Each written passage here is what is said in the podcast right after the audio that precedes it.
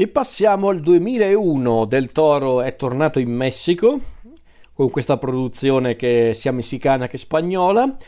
In uno dei suoi film più personali, perché qui Del Toro è regista ma anche sceneggiatore insieme ad Antonio Tarshoras e Davide Munoz. Non credo sia basato su niente questo film, credo sia proprio un'opera originale, grazie al cielo aggiungerei per una volta che abbiamo un regista che fa cose originali, pur ispirandosi a tante cose. E parliamo quindi di quello che secondo me è uno dei film migliori del Toro, forse perché è anche uno dei film più personali di Del Toro, un film che si può anche definire una sorta di antipasto per quello che secondo me è il capolavoro di Del Toro ad oggi, che è il labirinto del fauno. Parliamo quindi della spina del diavolo.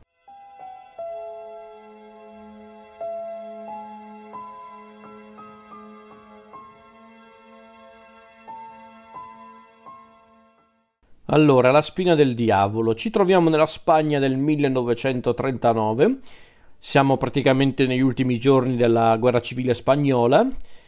E il nostro film però non si concentra tanto sul conflitto, ma piuttosto su questo piccolo orfanotrofio che si trova in una zona remota, abbandonata proprio dal mondo, questo orfanotrofio gestito da Cesar, Cesar, non mi ricordo come si pronuncia onestamente, e Carmen, interpretati da Federico Luppi, il Federico Luppi di Cronos e Marisa Peredes. Questi due individui un po' misteriosi che poi scopriamo già praticamente da inizio film che sono degli simpatizzanti della fazione repubblicana della guerra civile, eh, nascondono nel, nel loro orfanotrofio diversi lingotti d'oro per finanziare appunto le battaglie della fazione repubblicana e per questo motivo a volte l'orfanotrofio è stato bombardato dalle truppe di, di, Franco, di Francisco Franco, tanto che addirittura nel cortile dell'orfanotrofio c'è questo ordigno proprio incastrato nel terreno che però è rimasto inesploso e che rimane lì quasi come una specie di monito.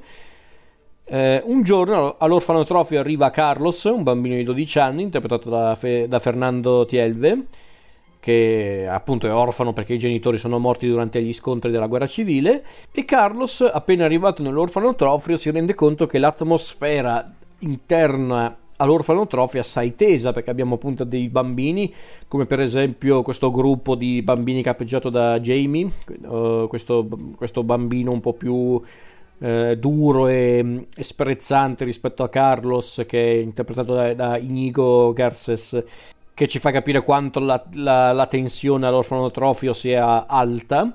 Poi Carlos eh, si ritrova anche a dover interagire con i due custodi del, dell'orfanotrofio, che sono Concita, interpretata da Irene Visedo, e soprattutto Jacinto, interpretato da Edoardo Noriega, che è il cattivo del film, quest'uomo giovane ma anche molto violento, molto crudele e soprattutto avido.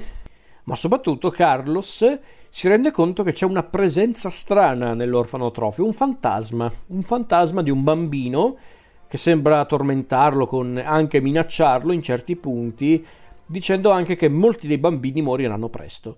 E qui mi fermo perché ci sono tante cose da scoprire guardando questo film, questo splendido film. Vi basti sapere che qui secondo me Del Toro ha capito come gestire la macchina da presa. Stavolta abbiamo un Del Toro molto più sicuro di sé, con la mano più ferma. E anche un Del Toro decisamente più mm, profondo, perché qui abbiamo per la prima volta un film in cui Del Toro vuole anche raccontare un, un, momento molto delicato della storia della Spagna, appunto la guerra civile spagnola, però fatta anche con eh, una una volontà ben precisa da parte di Del Toro, ovvero raccontare tramite questo contesto storico ben preciso un, una storia di fantasmi, una storia di fantasmi dove però il fantasma in questo caso è soltanto l'innesco per eh, mostrarci un mondo ancora più crudele rispetto a quello che potrebbe essere il mondo dei fantasmi, dei mostri. E qui si presenta una caratteristica assai ricorrente nei film di Del Toro, ovvero la questione appunto della mostruosità. Cos'è che è davvero mostruoso? Il mostro, in questo caso il fantasma, o piuttosto gli esseri umani? E ci rendiamo effettivamente conto che i veri mostri di questa storia non sono tanto appunto le creature provenienti dall'aldilà o, o i mostri, in questo caso il fantasma del bambino, no, ma gli stessi esseri umani, perché abbiamo appunto questo conflitto bellico sempre in agguato. Eh, addirittura scopriamo chi è il vero mostro della storia, ovvero Yahinto, questo personaggio davvero malvagio, avido, amorale anche in certi punti, perché sembra essere più interessato a se stesso ai, e ai soldi piuttosto che agli altri. È un personaggio davvero mal, maligno, tra i cattivi presenti nel cinema del Toro, Yahinto è forse quello più disgustoso, anche più del Capitano Vidal del labirinto del fauno, anche più dello Strickland della forma dell'acqua.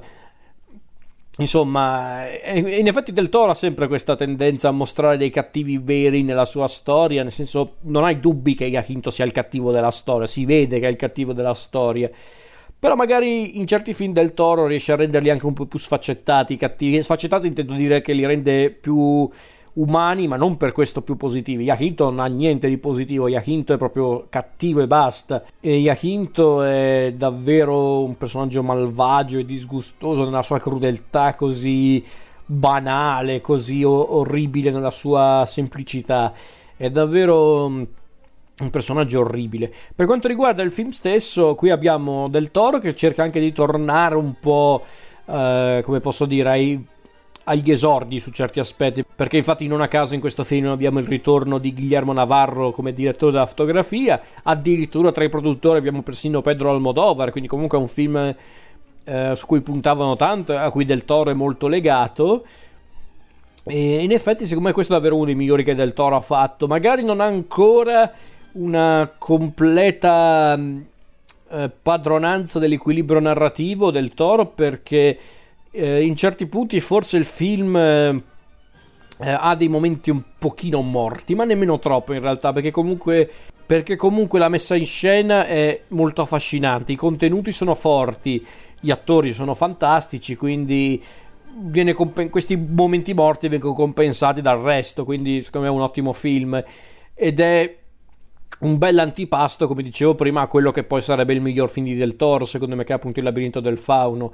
Peraltro è un film che davvero Del Toro si porta nel cuore perché è un film che poi viene omaggiato sempre dallo stesso Del Toro in alcuni suoi film, come per esempio in Crimson Peak, nel labirinto del fauno, in certi punti anche nella forma dell'acqua, insomma. È davvero interessante anche perché forse in La spina del diavolo si trova anche un altro elemento che io amo dei film Del Toro, ovvero il rapporto che gli esseri umani hanno nei confronti del, della, del sovrannaturale o comunque del, di ciò che noi non possiamo identificare con la logica umana, in questo caso i fantasmi, ma può essere anche l'incontro con mostri, creature che noi conosciamo solo nelle fiabe.